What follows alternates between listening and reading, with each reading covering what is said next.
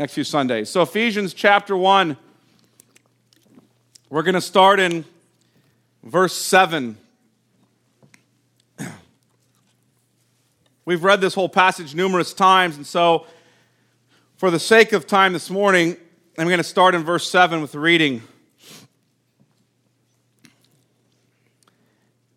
In him, and, and that being Christ, in him we have redemption through his blood, the forgiveness of our trespasses according to the riches of his grace, which he lavished upon us in all wisdom and insight, making known to us the mystery of his will according to his purpose, which he set forth in Christ as a plan for the fullness of time, to unite all things in him things in heaven and things on earth.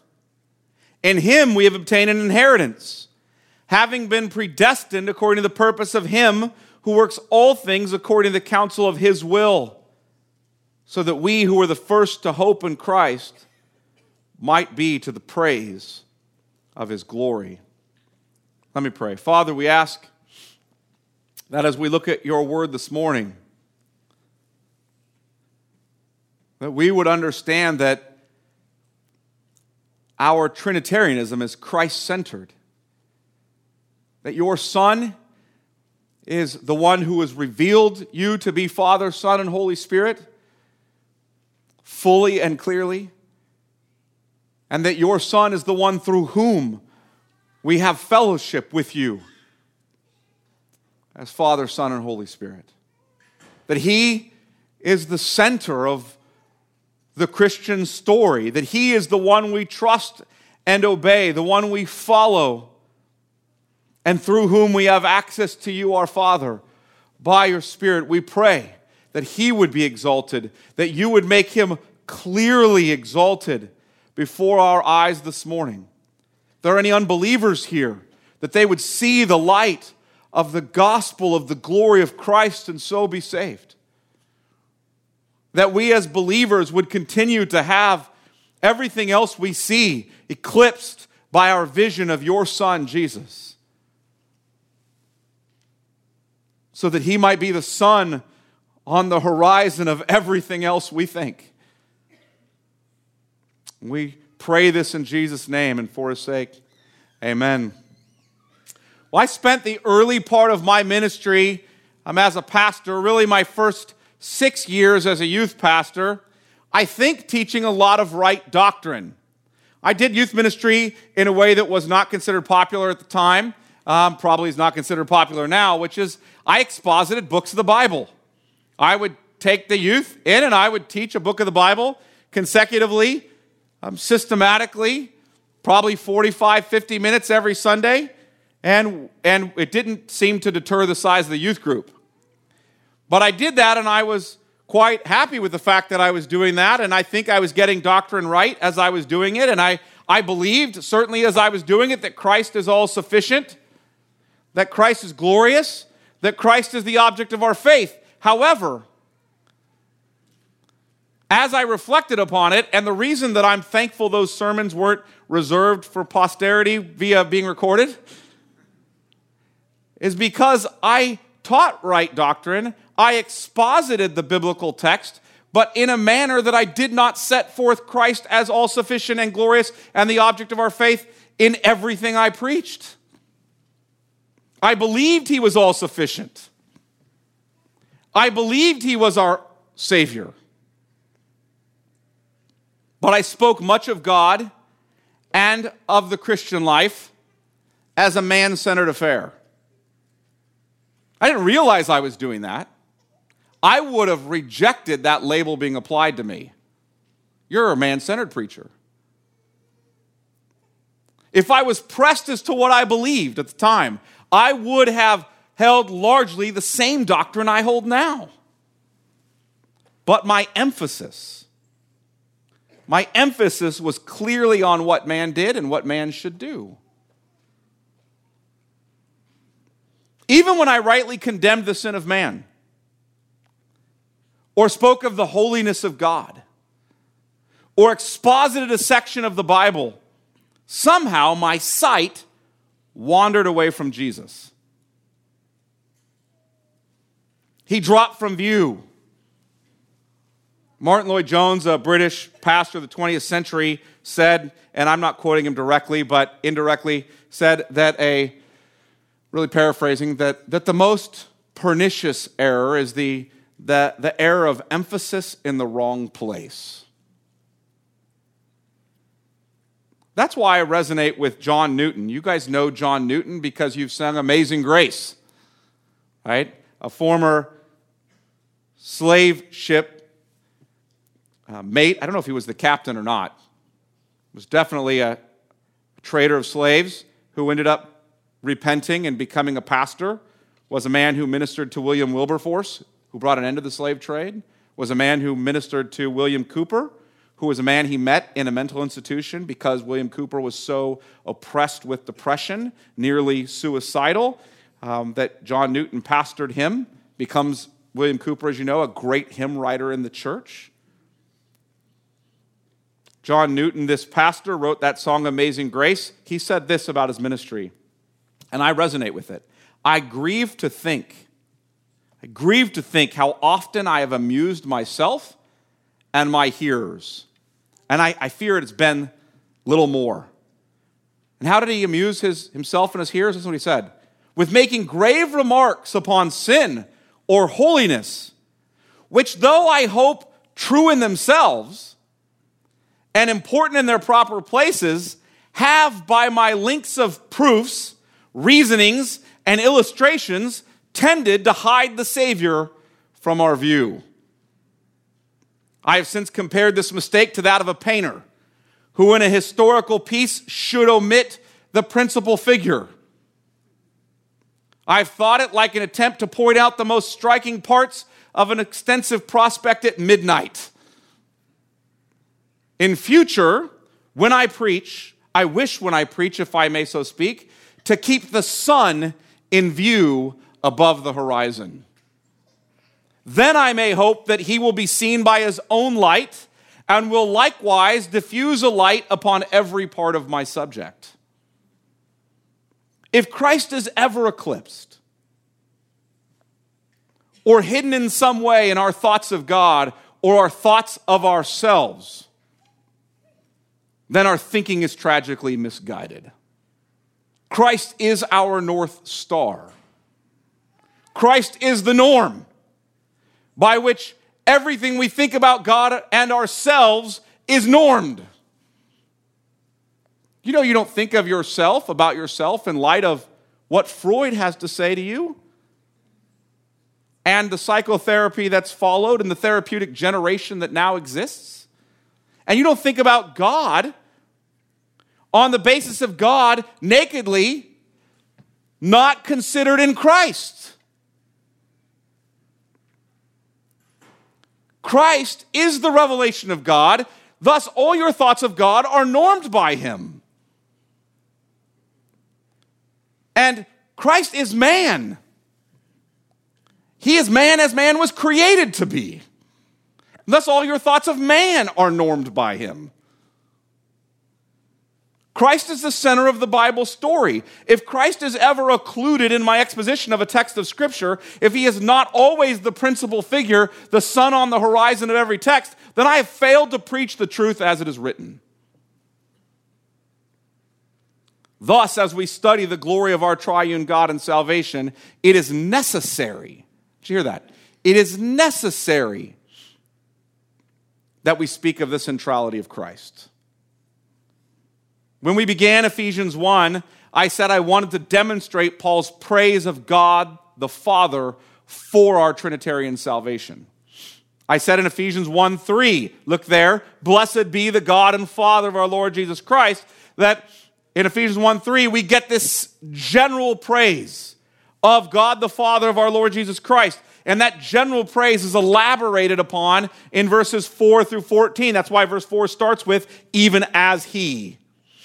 It's now elaborated on all the way through verse 14. And last week, last Sunday, we looked at the first facet of that elaboration. I said there are three facets to it the covenant of redemption, or God's work in eternity. That's what I talked about last week. The historical outworking of that in time as Christ has come, and the contemporary outworking of that in the sense that it's being applied to us by the Holy Spirit. And so I said those are the three facets. Last week we looked at Paul praising the Father for our Trinitarian salvation that was decreed by God before the foundation of the world. And if you want to understand that more, which I encourage you to, go back and listen to last week's sermon if you did not hear it. But today I want to look at the second facet of our Trinitarian salvation for which Paul is praising the Father. And to do so, we will look at Ephesians 1, verses 7 through 12. And what is that second facet? Paul is praising the Father for historically, catch that, in history, historically lavishing upon us his love and grace in the work of Christ. That's the second facet. The first facet is he eternally decreed to lavish his love and grace upon us in Christ. That's the first facet. The second facet is he historically lavished his love and grace upon us in the person and work of Christ. So last week we looked at our Trinitarian salvation in eternity. And in doing so, we focused on the loving and gracious decree of the Father. Today, we're going to look at our Trinitarian salvation in history. My uh, spell check changed this to salivation in history. We didn't salivate in history. I hopefully I fix that before you get those who ask for my notes get my notes, right? Because I don't mean we salivate in history. We do salivate, but that's not what I'm talking about. We are looking at the historical work of the Trinity in saving us. That's what we're looking at. And in doing so, we're focusing on the work of the Son. Next week, we're going to look at the contemporary work of the Trinity in saving us, and so we'll look at the work of the Holy Spirit. But as we turn to the historical work of our Trinitarian salvation, I want you to keep in mind, note, this whole section is doxology. It's all praise to the Father. Throughout the passage, Paul's worshiping the Father. He's praising the Father, and he's worshiping the Father in a manner, I want you to catch this, Paul is worshiping the Father, praising the Father in a manner that is Christ centered. I hope you caught that. Paul's praise to the Father is a Christ centered praise.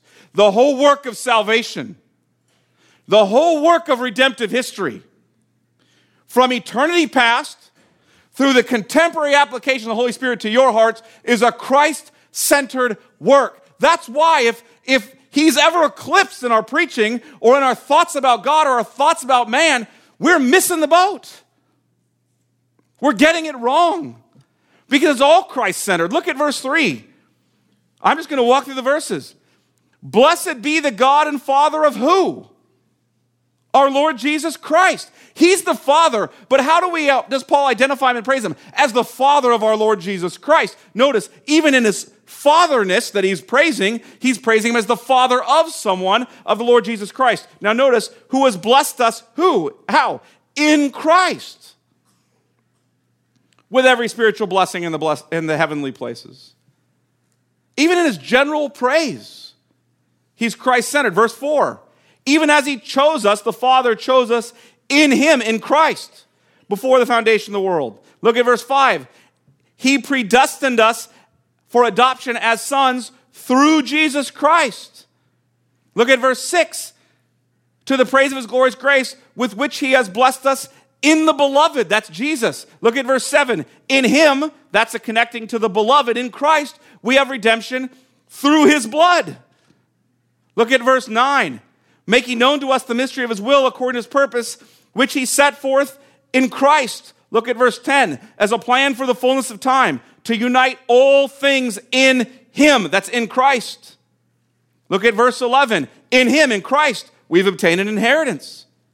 Look at verse 12. So that we who were the first to hope in Christ might be to the praise of His glory. Look at verse 13.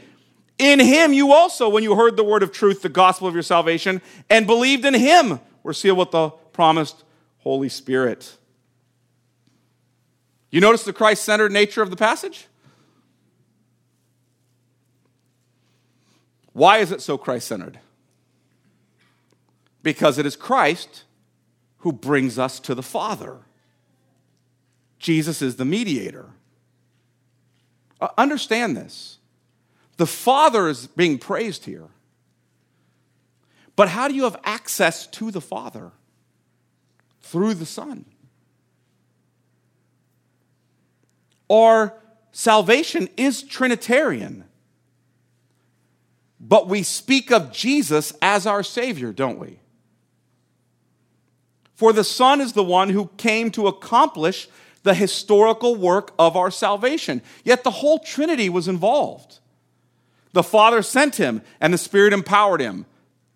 But the Son was the one who was born of a woman, born under the law, crucified, resurrected, and ascended to the right hand of the Father as our Savior and King. And I think it's important here to say that our worship, thus, is necessarily Christ centered. It is always in praise of our Trinitarian Lord, knowing that we have access, Ephesians 2:18, we have access to the Father through the Son in or by the Holy Spirit. And while every person of the Trinity is at work in every facet of our salvation, they each have different facets of that salvific work that are eminently attributed to them. The Father is eminently attributed the work of election. The Son is eminently attributed with the work of redemption. The Holy Spirit is eminently attributed with the work of sanctification or applying what the Father planned and the Son carried out to you. The Father's praised as the source, the fount the one who elects us in Christ and sends the Son and the Holy Spirit to carry out the salvific work. The Son is praised as the one who historically carries out that work of salvation, the Redeemer. The Holy Spirit is praised as the one who contemporarily applies the eternal election of the Father and the historical redemption of the Son to our hearts. But please pay attention to the fact that the Son is eminently attributed with the work to which the Father elects and to which the Holy Spirit empower, empowers and applies. Do you hear that? Thus, Christ is central. We trust Christ, we preach Christ, we follow Christ, we obey Christ, and we do so in or by the Holy Spirit to the glory of God the Father. And today I want to look at three Christ centered causes. Hear that? Three Christ centered causes of Paul's praise to the Father, or three reasons, if you will, that the Father is praised for the historical work of Christ in saving us. So here's the first reason or cause of, the, of Paul's praise in the Father. The first one is this an infinitely gracious redemption has been purchased by Christ. Hear that? An infinitely gracious redemption has been purchased by Christ. Look at verse 7. In him we have, I just want to stop there. Notice those four words. The first two, in him.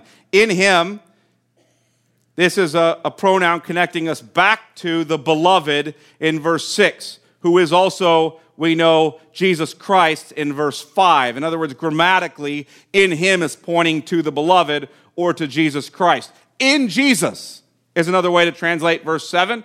In Jesus, in the beloved, we have, notice that language, we have, present tense in our text right now, beginning of verse 7, the verb tense has changed from what we call the aorist or past tense to the present tense. And the subject changes from the Father or He, if you notice in verse uh, 4, even as He chose us. Verse 5, He predestined us. Okay? The subject changes to the Father to us. Verse 7 In him we have. So, why does the change happen? Why does the subject change and why does the verb tense change? Because this eternally considered love and grace of God, for which he is praised in verses 4, 5, and 6, is now ours. The infinite grace of God toward us in eternity past is something we apprehend only by faith. It's something we waited for as a promise. It was in types and shadows and promises and oaths in the Old Testament. But now Christ has come. In the fullness of time, he came, and we now receive that infinite storehouse of grace. Say, did the Old Testament saints receive it? Yes, they received it as those looking forward, but its historical accomplishment through which it is poured out in history is now. The grace covenanted by the Trinity to us in eternity past is now poured out upon us in the historical work of the Son. So, what does this grace promised in eternity past now bring us by the purchase of Christ? Look at the next phrase. In Him we have redemption through His blood. Did you catch that? And then here's a, a modification of the statement redemption through His blood, or a, a way to, to, to narrow that down the forgiveness of our trespasses. So, we're redeemed. That word redemption means to be bought back, to be purchased from slavery to sin, from death, from eternal perdition. We've been purchased how? Through his blood, by the shedding of Christ's blood. He atoned for us. He is the Lamb of God who takes away the sin of the world. His violent death upon the cross is our redemption. And specifically, Paul narrows it down and focuses in on the forgiveness of our sins. Some of your versions might say the forgiveness of our sins. I think it's better our trespasses. Now, that's not all redemption is, is the forgiveness of sins. Okay? I don't want you to think that's all that redemption is. But that's what Paul wants to focus on here. Okay, he's redeemed us now he wants to focus specifically on the forgiveness of our sins or our trespasses. And that Greek word trespasses is, is focusing on our rebellious violation of the law of God. In other words, rebellion against God's holy law. We have all violated God's law. We are sinners by nature and by choice. And in our sin, we have incurred a debt of justice. Justice is owed to our sins. And sin against an infinitely holy God incurs an infinite debt. You follow that? The sin is made greater by whom it's against. You know how you know that? You know that even in human justice. If I plot to shoot you, I might go to jail for a long time. If I plot to shoot the president, things get anteed up, don't they? Because of the value of the person by whom you're sinning against. You say, well, we're all ontologically valuable. Our being, we're all the same value. The president's life is of no more value than mine. Yes, but that's not what we're talking about in the justice system, are we? We understand there's something to that position. Now, let me say this God in being is greater than you, infinitely so. And in position, he is greater than you, infinitely so, and sin against him incurs an infinite debt. And Paul is saying that Jesus paid that debt for us through his blood. When he went to the cross, he suffered your debt in your place. He owed no debt. Jesus was holy, sinless, undefiled, tempted in every way, yet without sin. He owed nothing. He went to the cross to incur the debt, to pay the debt that, that we that we had, if you will, stored up with God in our sin. In other words, who paid the debt that you incurred with God? Jesus did. And since he is the God man, the Son of God, we can ask the question again who paid the debt you incurred with God? God did the Father in love sent his Son to absorb your debt of sin against him. The Son in love willingly came and paid your debt of sin on the cross. The Father lovingly promised grace to you before the foundation of the world, and the Son lovingly purchased grace for you in history at the cross. Now, in case you've missed that it's all of grace, look at the last phrase of verse 7. See, in him we have redemption through his blood, the forgiveness of our trespasses. Now, notice, according to the riches of his grace. Now, riches is the word for wealth or abundance or supply. So here's the question How much grace has been shown to you in Christ's incarnation, suffering, and death on the cross? How much grace has been shown to you? The answer is as much as is in accord with the riches of His grace or God's grace. So the standard or the measure of the grace shown to you is in, Christ's redemptive work. What is it? What's the standard or the measure of the grace shown to you in Christ's redemptive work? It's according to the riches of His grace. And, and I want you to hear this, it's important.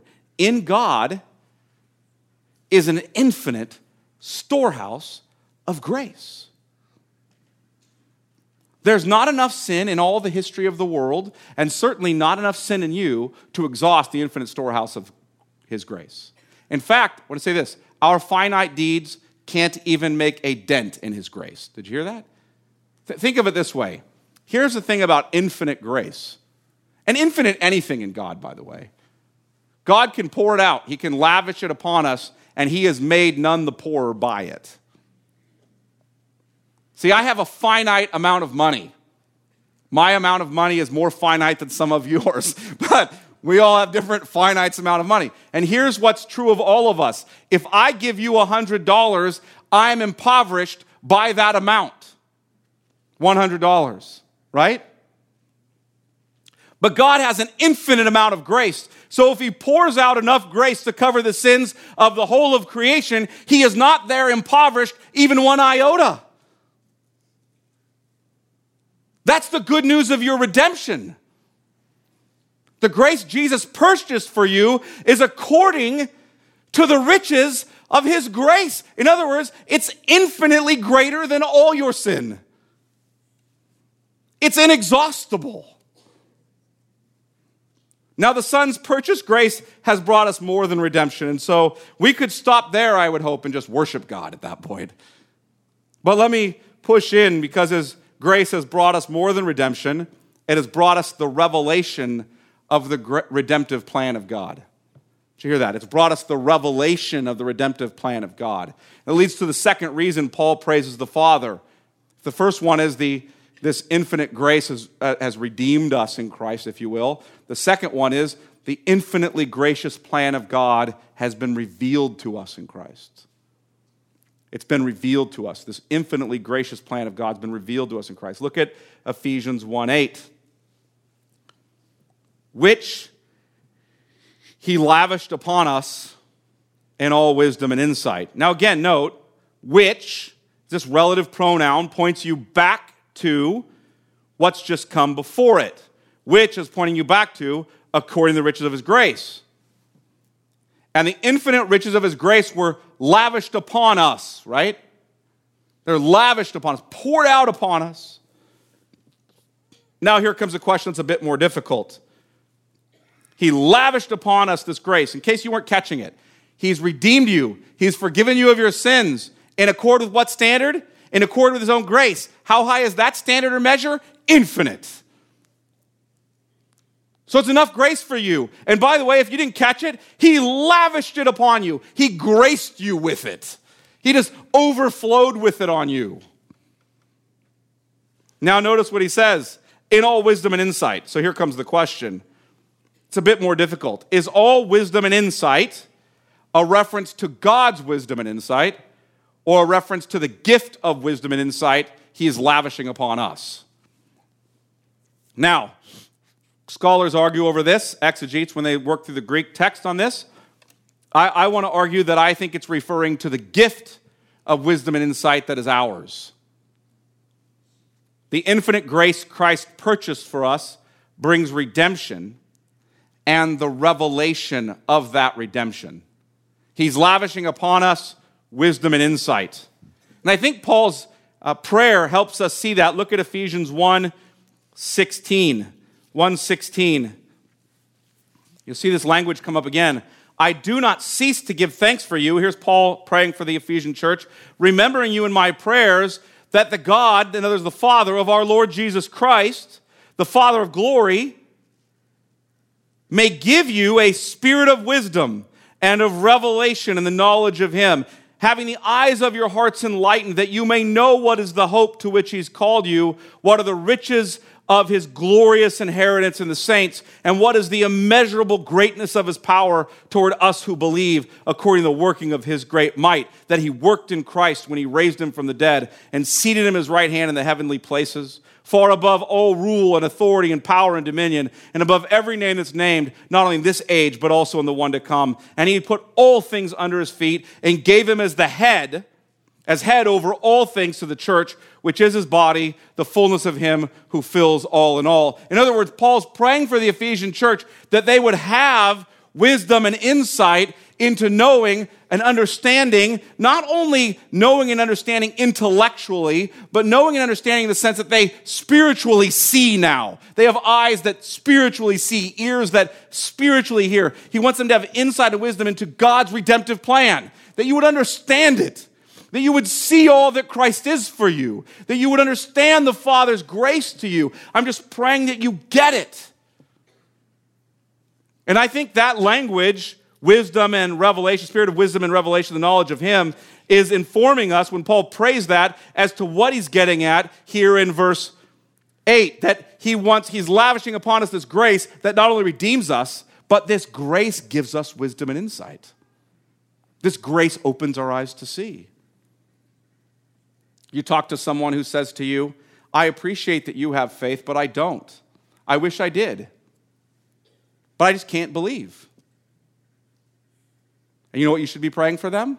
God, in your grace, lavish upon them wisdom, insight to see.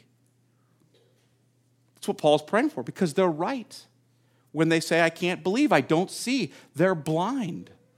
The God of this world has blinded the minds of unbelievers to keep them from seeing the light of the gospel of the glory of Christ.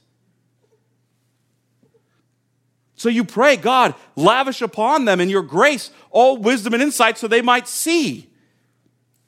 See, it's not enough for Christ to buy you and say to you, if you believe, then you can come to me he takes it a step further and says, I'm not just purchasing your redemption, I'm purchasing your ability to see the truth. I'm lavishing upon you not only grace in redemption, I'm lavishing upon you grace in revelation of the knowledge of the truth.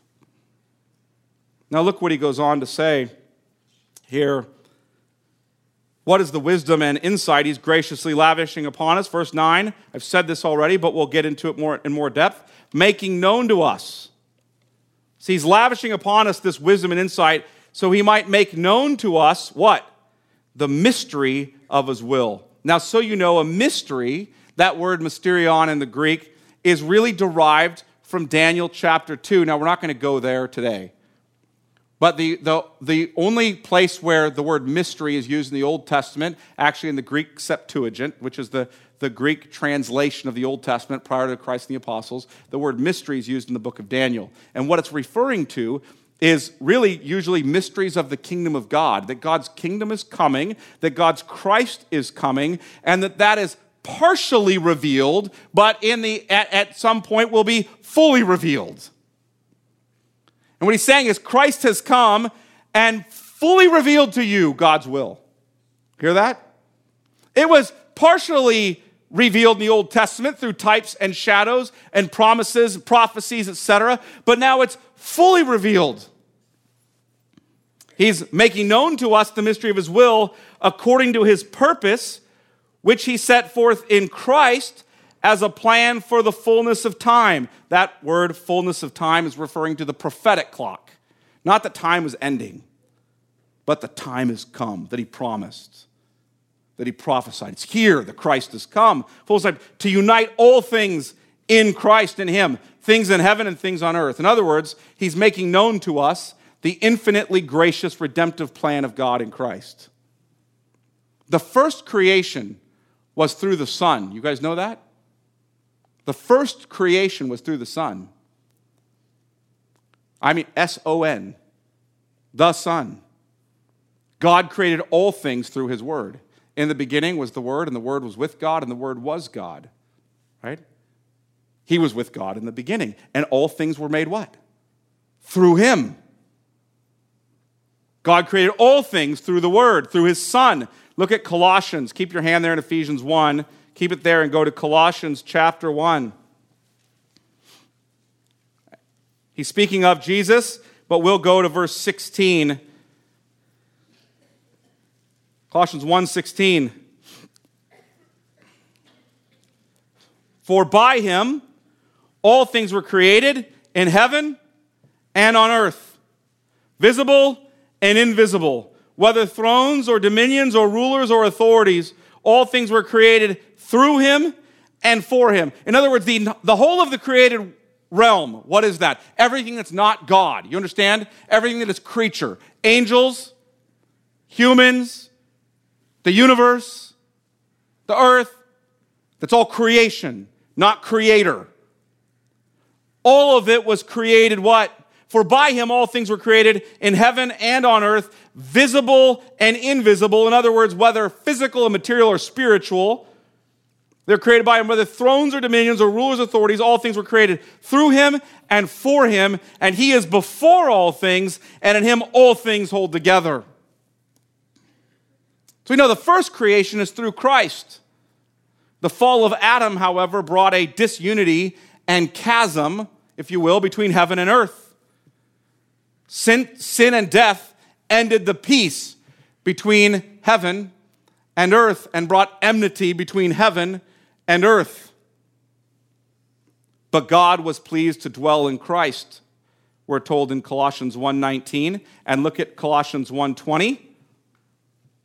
And through him, through Christ, to reconcile to himself all things, whether on earth or in heaven, making peace by the blood of his cross. If you understand what Paul's saying in Colossians 1 and in Ephesians 1, he's saying that Christ is, a, is the cosmic Christ. Catch that? He's more, so much more than just the Messiah who redeems the nation of Israel. He's the redeemer of the whole earth. He reconciles heaven and earth. And this is what Paul's getting at in Ephesians 1 9 through 10 that he made an eternal plan. God made an eternal plan to unite all things in Christ, to reconcile all things in Christ, to send him to reconcile Christ, to reconcile all things in himself. And Jesus came in the fullness of time to fulfill that plan. Now, that plan was a mystery, partially revealed in the Old Testament but it was not fully revealed until the Christ came and accomplished it. So Jesus' historical redemptive work is revelatory. Not just redemptive, but revelatory. And Paul is saying that this glorious gospel is graciously accomplished for us and graciously revealed to us, and for that the Father's praised. That's why Paul says, prays the way he does in Ephesians 1 15 through 23, that they would get it that's why he prays the way he does in Ephesians 3 and 14. For this reason, I bow my knees before the Father, from whom every family in heaven and earth is named, that according to the riches of his glory, he may grant you to be strength with power through his Spirit in your inner being, so that what? Christ may dwell in your hearts through faith. That you, being rooted and grounded in love, may have strength to comprehend with all the saints what is the breadth and length and height and depth. And to know the love of Christ. Listen, the Spirit has to do that in you. You could never, in your own humanity, especially in your fallen humanity, comprehend the love of God in Christ. That is a spiritual work done by the Holy Spirit. God has graciously and supernaturally opened our eyes so that we can see his plan accomplished and revealed in Christ. And Paul wants the Ephesian church to know it. He wants the Ephesian church to see it even more clearly. This is why John Owen rightly says this. Speaking of, he's going to use the word recapitulation. So I'm going to give you that beforehand. What he, in this quote, and most people hear recapitulation and go, huh? What? Okay, so he's referencing the idea of recreation. The first creation is through Christ.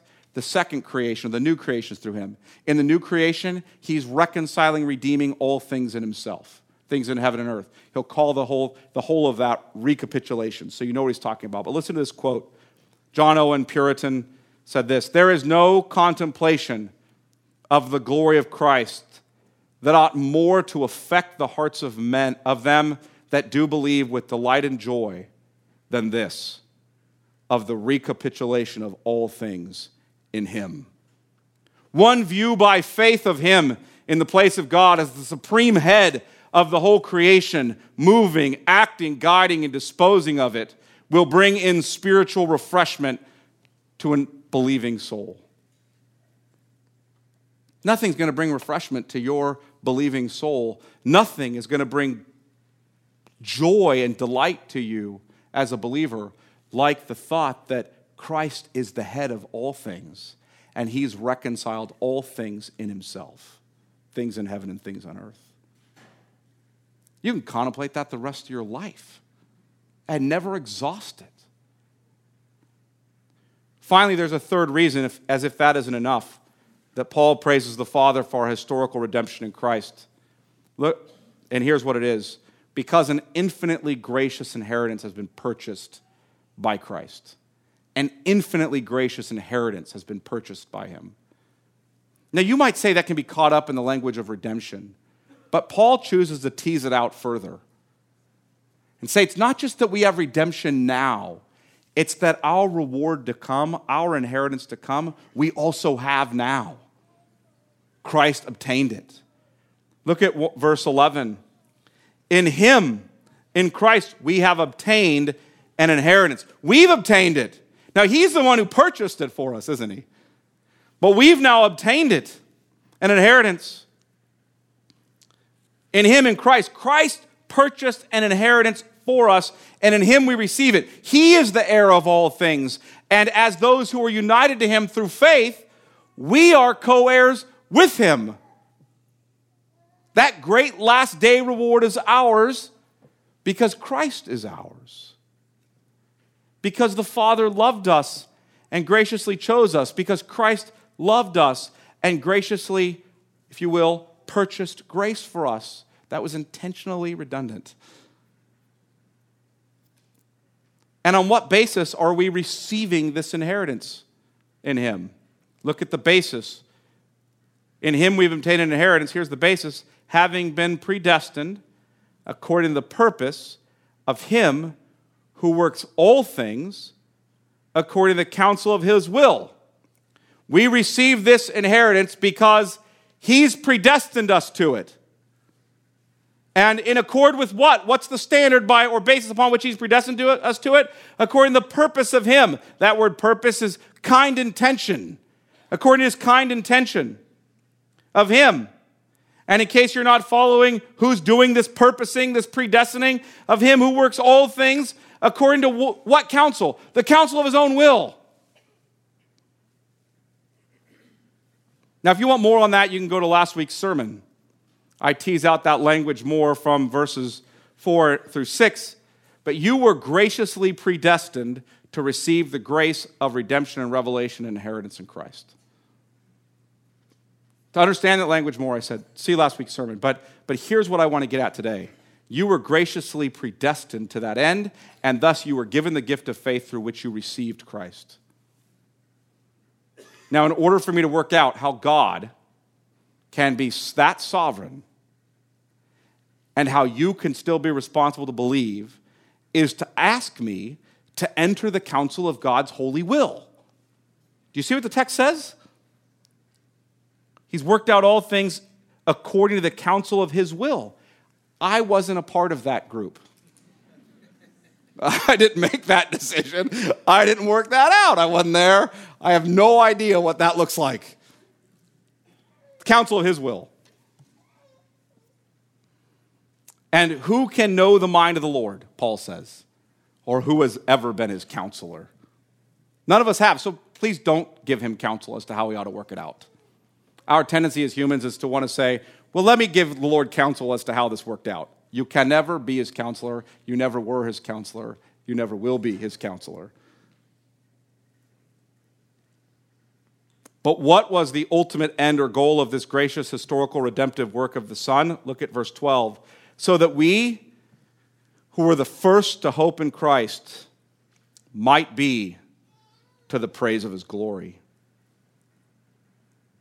And herein we find the second facet in which the Father is praised for our Trinitarian salvation. He is praised as his people are saved through Christ. And God's praise in our salvation is our good. Hear that? For our eternal good and his eternal praise are inextricably linked together. The Son will not fail to glorify the Father. He will not fail to redeem all those whom the Father's given to him, and that is good news for us. Charles Haddon Spurgeon, 19th century British Baptist preacher, speaking of how our election in eternity and our redemption in history and our inheritance in the eschaton, the end time, the last day, are such good news, said this. Listen to what he said. They, meaning God's people, are not only his by choice, but by purchase.